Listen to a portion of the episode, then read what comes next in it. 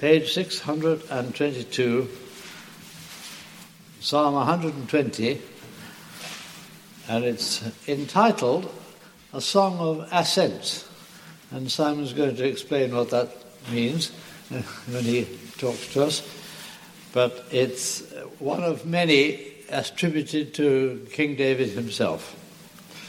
So, starting to read at verse 1 now. Call on the Lord in my distress, and he answers me. Save me, Lord, from lying lips and from deceitful tongues. What will he do to you, and what more besides, you deceitful tongue? He will punish you with warriors, sharp arrows, with burning coals of the broom bush. Woe to me that I dwell in Meshech, that I live among the tents of Kedar. Too long I have lived among those who hate peace. I am for peace, but when I speak, they are for war.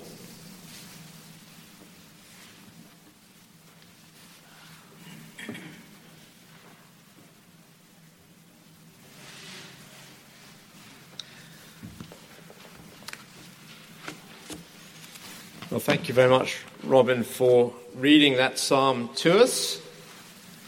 I'm taking it that we have prayed already because um, as Joan was reading from Psalm 119, that is the cry of our hearts. Uh, may my cry come before you, Lord. Give me understanding according to your word.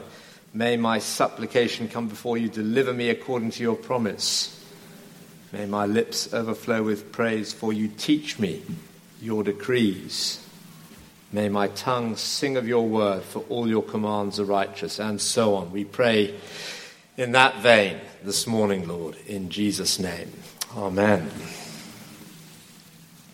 Um, Robin's set me up well by mentioning that title, A Song of Ascents. We have a series now where morning and evening, over the summer months, we are looking at this little section of the Psalter, Psalm 120 through to Psalm 134, all have this little title, A Song of Ascents. Some of them attributed directly to King David, uh, but they've all got that title. And uh, it seemed like a section of the Psalter that we could fruitfully look at over the summer months where often it, it helps us to have a standalone thing, but with a, a theme that unites the summer. Uh, people come, come and go from different Sundays. But here we are. We start on Psalm 120 today, and it gives me a, an opportunity to tell you about uh, a wonderful Irishman. Um, I, I, don't know whether people will know the name T.C. Hammond. He was, uh, we had a, an Irishman speaking last week in church. Patrick Bamble was here with us, but this is a, an Irishman from last century. He was a brilliant theologian. Uh, he had an amazing mind um, and was brilliant academically. He got uh, lured away to Australia, so we probably didn't get quite the benefit of, of him except in publications. He had a brilliant ability to, to put Bible truth very strikingly often just in ad hoc conversations with people. There was a woman who asked him once, when a general election was happening, um, why she should vote. She said, Christians are citizens of a heavenly kingdom, so how can they possibly vote in the election of earthly rulers? It's illogical and wrong. Well, madam, he said to her, it's like this if you can't vote as a citizen, why not vote as a lodger? If you're a citizen of heaven and you feel like you can't vote, you're, you're at least a, lodger on planet Earth. Why not vote in the general election, therefore? Now, that tension is what Psalm 120 is all about. That sense that we are heading for heaven if we're believers in the Lord Jesus Christ, but in the meantime, each of us has got an earthly address. When we have to do the online forms, we put in our postcode, and the the list of possible addresses comes down in a little list and we select it, don't we? We dwell in Meshech or among the tents of Kedar. Um, and you can substitute for them if you like Stapleford, Shelford, Saffron Walden, wherever you're from. Our hearts are in heaven, but our homes are brick and mortar in this world. And inevitably, therefore, that means for the believer that we find ourselves amongst people who are sometimes very different from us. They don't have the sense that their home is in heaven, but we do. Maybe they even attack us, and we have that sense that we're a strange minority, we're lodgers, temporary residents, we don't belong. So that's the truth that lies behind this psalm. I would suggest it's the truth that lies behind all 15 of the Psalms that we're looking at over the next few weeks, morning and evening. As I said, the title is there for each of them, A Song of Ascents. This one today, the first of 15 of them. Sung by those who were ascending to Jerusalem or Mount Zion, the mountain in the middle of Jerusalem where the temple was for the annual temple feasts. So you get this picture of people from all over Israel converging on a central location, Jerusalem, ascending to the high point of the country for their feasts. Now, the title itself, A Song of Ascents, can mean two things. The Hebrew Hebrew is a slippery language. I'm not an expert at all remotely, but it can mean a couple of things, I am told. It could mean just a straightforward normal plural, lots of different ascents, a song of ascents. As all the pilgrims are making their way up to Jerusalem, it could mean that.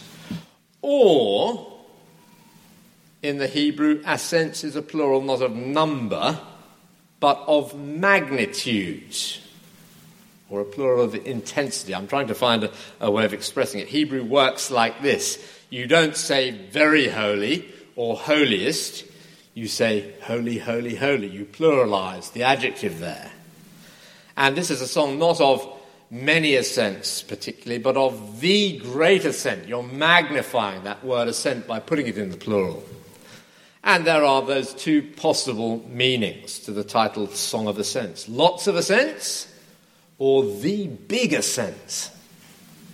Or better still, I want to have my cake and eat it. Instead of either one or the other, it can be both of them. It could be a double entendre because both are true and possible. Every male Israelite has to go up to the temple three times a year for the festivals Passover, Pentecost, Tabernacles. They make the ascents plural as individuals, so they all converge. But why did God command that? Why did he command all those mini ascents? Well, because it was a picture of the big ascent, which we're all engaged in. Heading for God's place, heading for heaven, heading for the heavenly Jerusalem, as it were. I have often compared the, uh, the Christian life to following a compass. I, I brought millions of props with me to the 930 service very distressed not to have managed to get lasagna into the sermon and hammers into the sermon, but I have a compass here, okay? Um, I'm not even sure I particularly can work it. This is a really cool one because it, it, has a sort of spirit level in it that holds it level. When you're walking on a compass bearing, the, the, the arrow moves around a lot. It gets disturbed. It wobbles when you wobble, I suppose, is what's going on. But it always comes back to rest on north, doesn't it? And the Christian life can be like that. There are lots of disturbances in life on the journey to heaven. But if I am born again, if I have the Holy Spirit living inside me, if I know my sins are forgiven by Jesus Christ because he died for me on the cross, then even with disturbances, and even if occasionally I seem to go off course a bit. Well, other people say you're off course. I feel that way sometimes. God doesn't give up on me. He'll, he'll get me back on course. The arrow will settle on not north, magnetic north or true north, but on heaven. He's going to get me home to heaven. And I think it's a helpful illustration There is dislocation and difficulty in the Christian journey for all of us. But the destination is not in doubt. He'll get us home to heaven. And that great ascent is the theme of these psalms, these songs of ascent.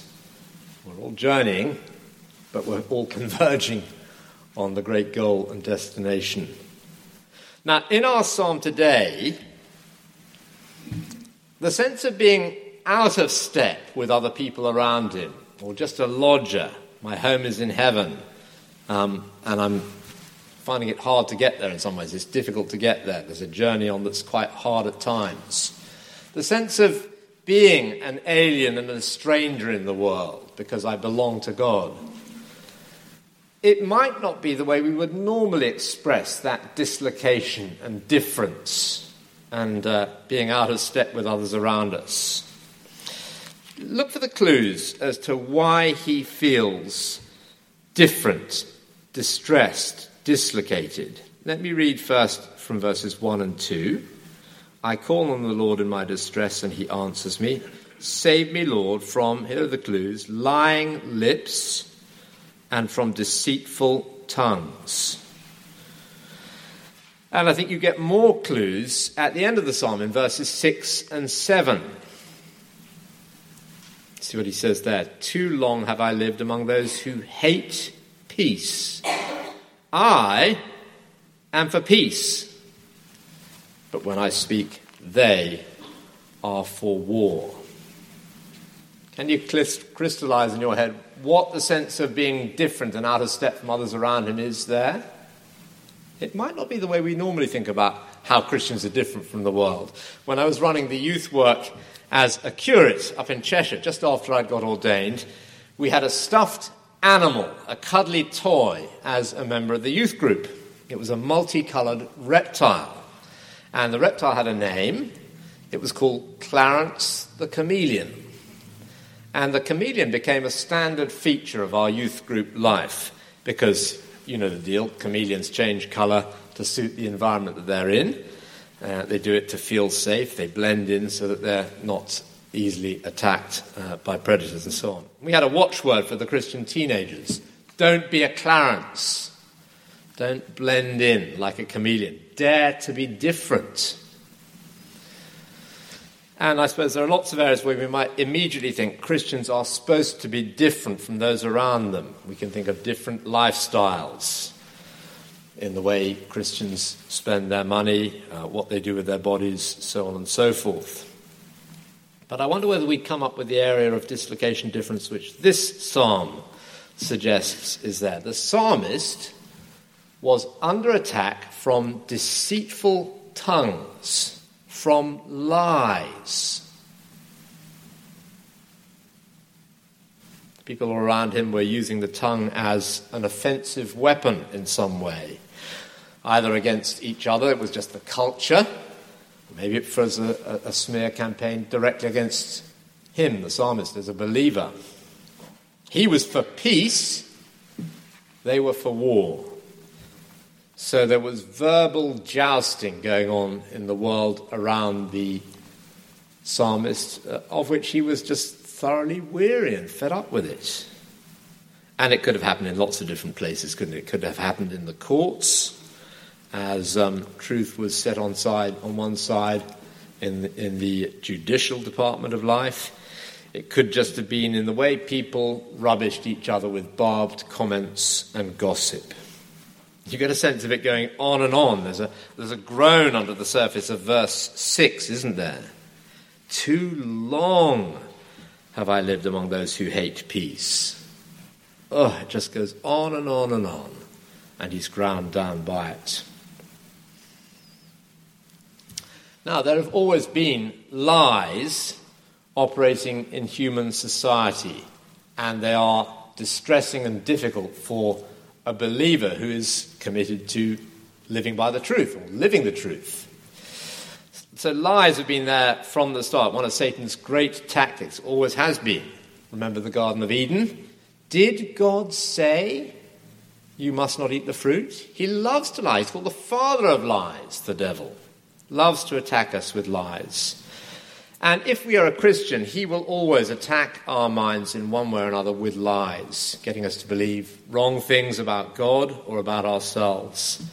And for that reason, we greatly need the Bible, don't we? It was lovely that Edward put in Psalm 119 as our first reading. Of course, it comes right before Psalm 120. It made sense to do that. But the Word of God, the commands, the statutes, the precepts, the promises are what we need to stop us straying like a lost sheep. Uh, we need the truth of God to deal with the lies of Satan. Because those lies, we just pick them up in the air. We breathe all around us. It's like passive smoking. We don't even know we're breathing in the half truths and lies all around us. And we don't just need the Bible, we need friends who will help us to see things as they are and to see the lies of the devil for what they are. Susu has a, a line that she very helpfully uses sometimes in counseling individuals. I sometimes hear uh, from another room the phone conversation where she says to somebody, That's a lie of Satan. It's a lie from Satan to rob you of joy.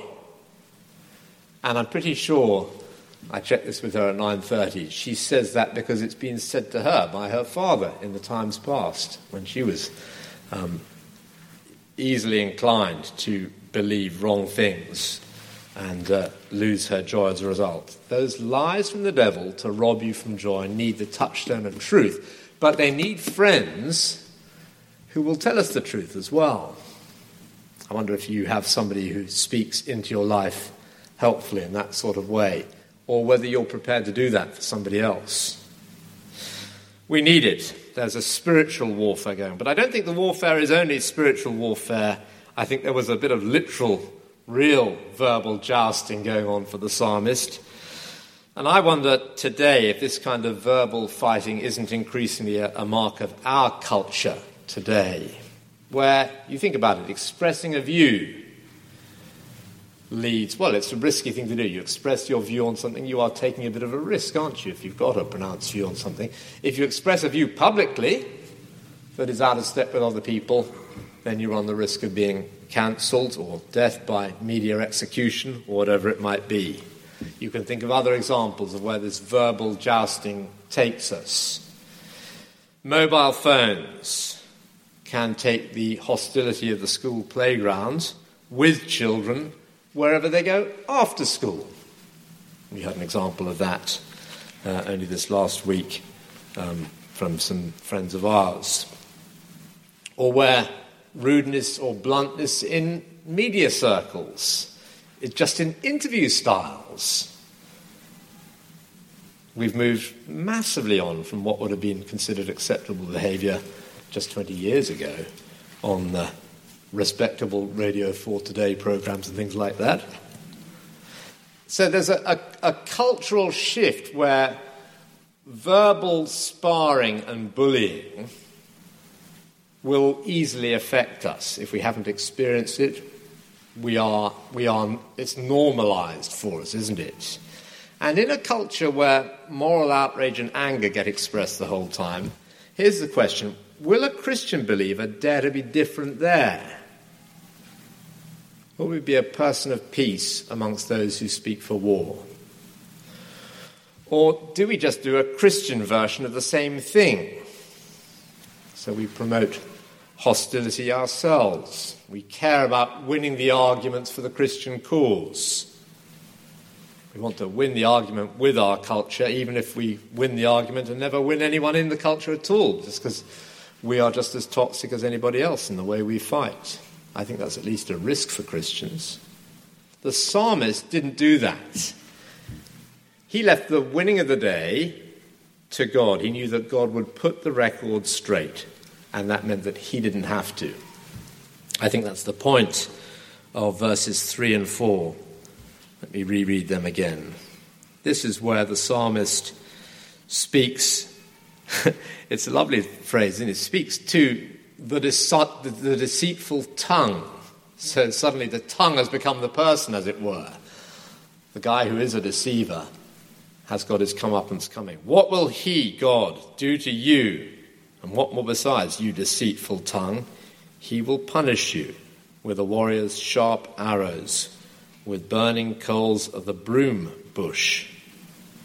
He'll do it, so I don't have to fight back. I can be a man of peace. I can leave vengeance to God. It's His department, it's not supposed to be mine.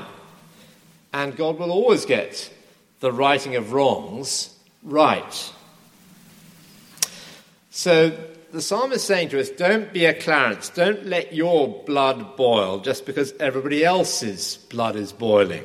And that's a sort of mark of society. Don't add your moral outrage to the anger and barbs all around us. The moral high ground is not a place for the Christian to occupy and dig in.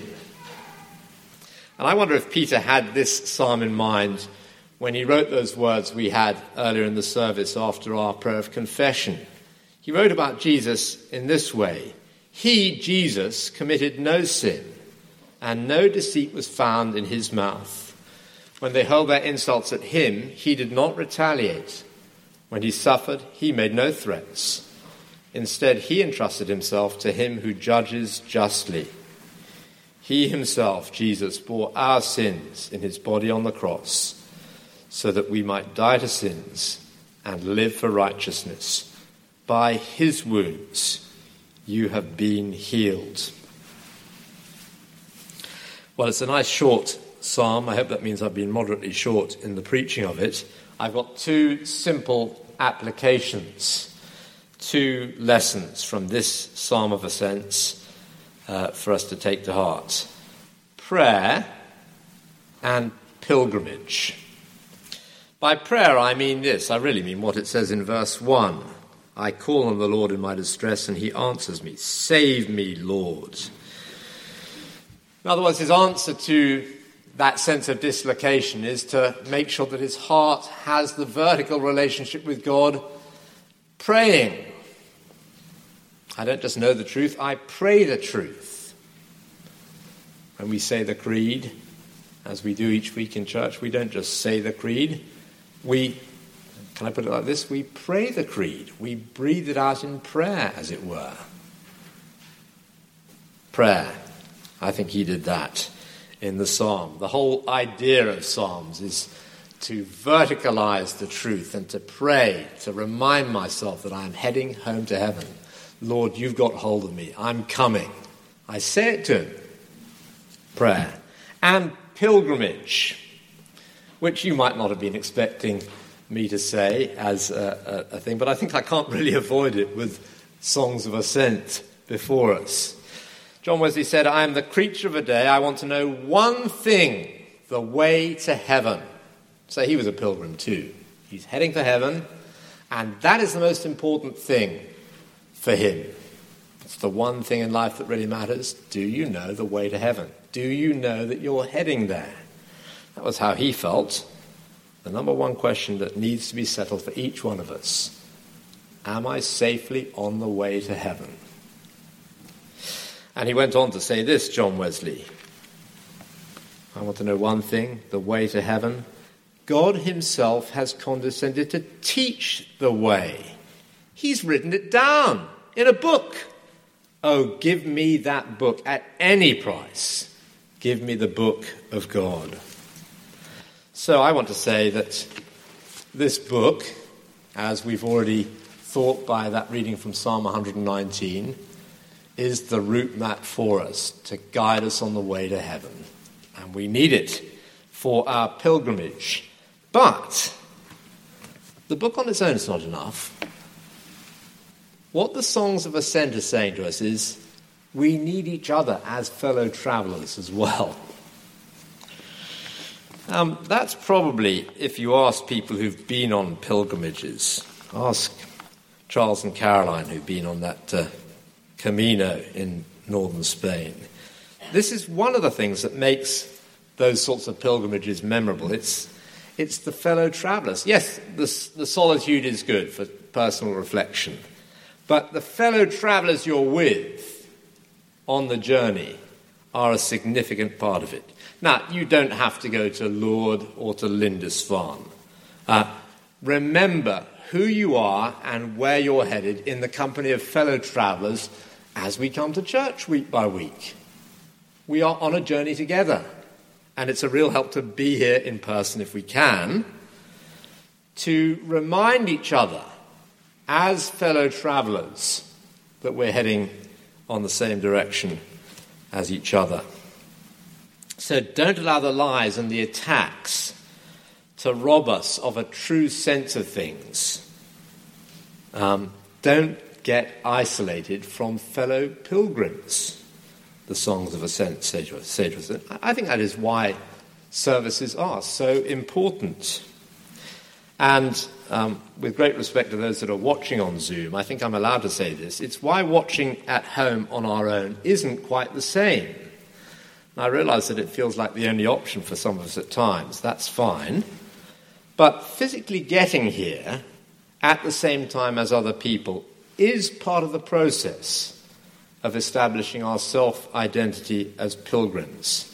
I mean, I actually thank God for YouTube Christianity. It's been an absolute lifeline for us over the last couple of years. But it is inevitably easier to slip into being a customer, somebody who likes the selection of channels that we're looking at. And if we are obliged to do that, we'll have to find other ways to fellowship with other Christians. So I think Zoom is better than just watching on my own at a different convenient time for me, because I can do it in company, as it were. Supplement it with a phone call to one or two of the other people just so you can stay in touch and be fellow pilgrims together. Or how about, if you're not happy meeting indoors at the moment, an open air service?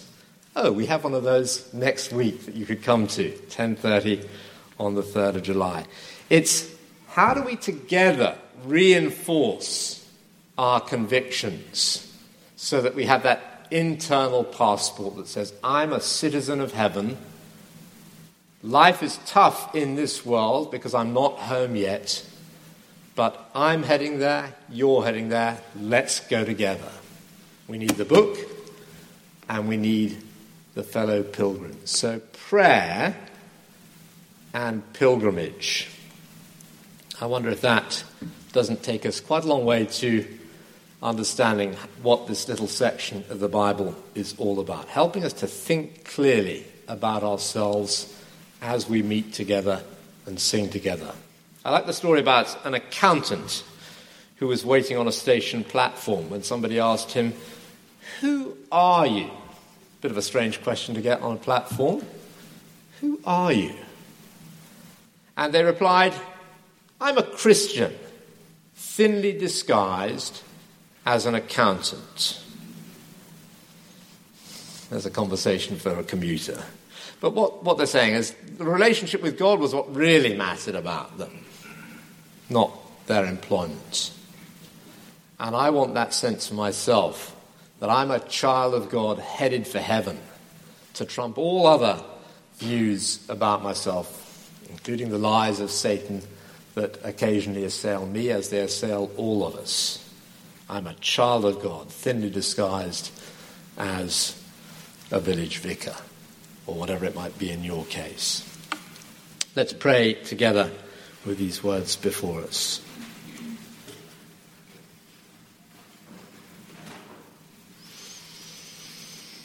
We thank you for songs to sing together, Heavenly Father. We pray that you'd help us all as fellow travelers on the road to heaven.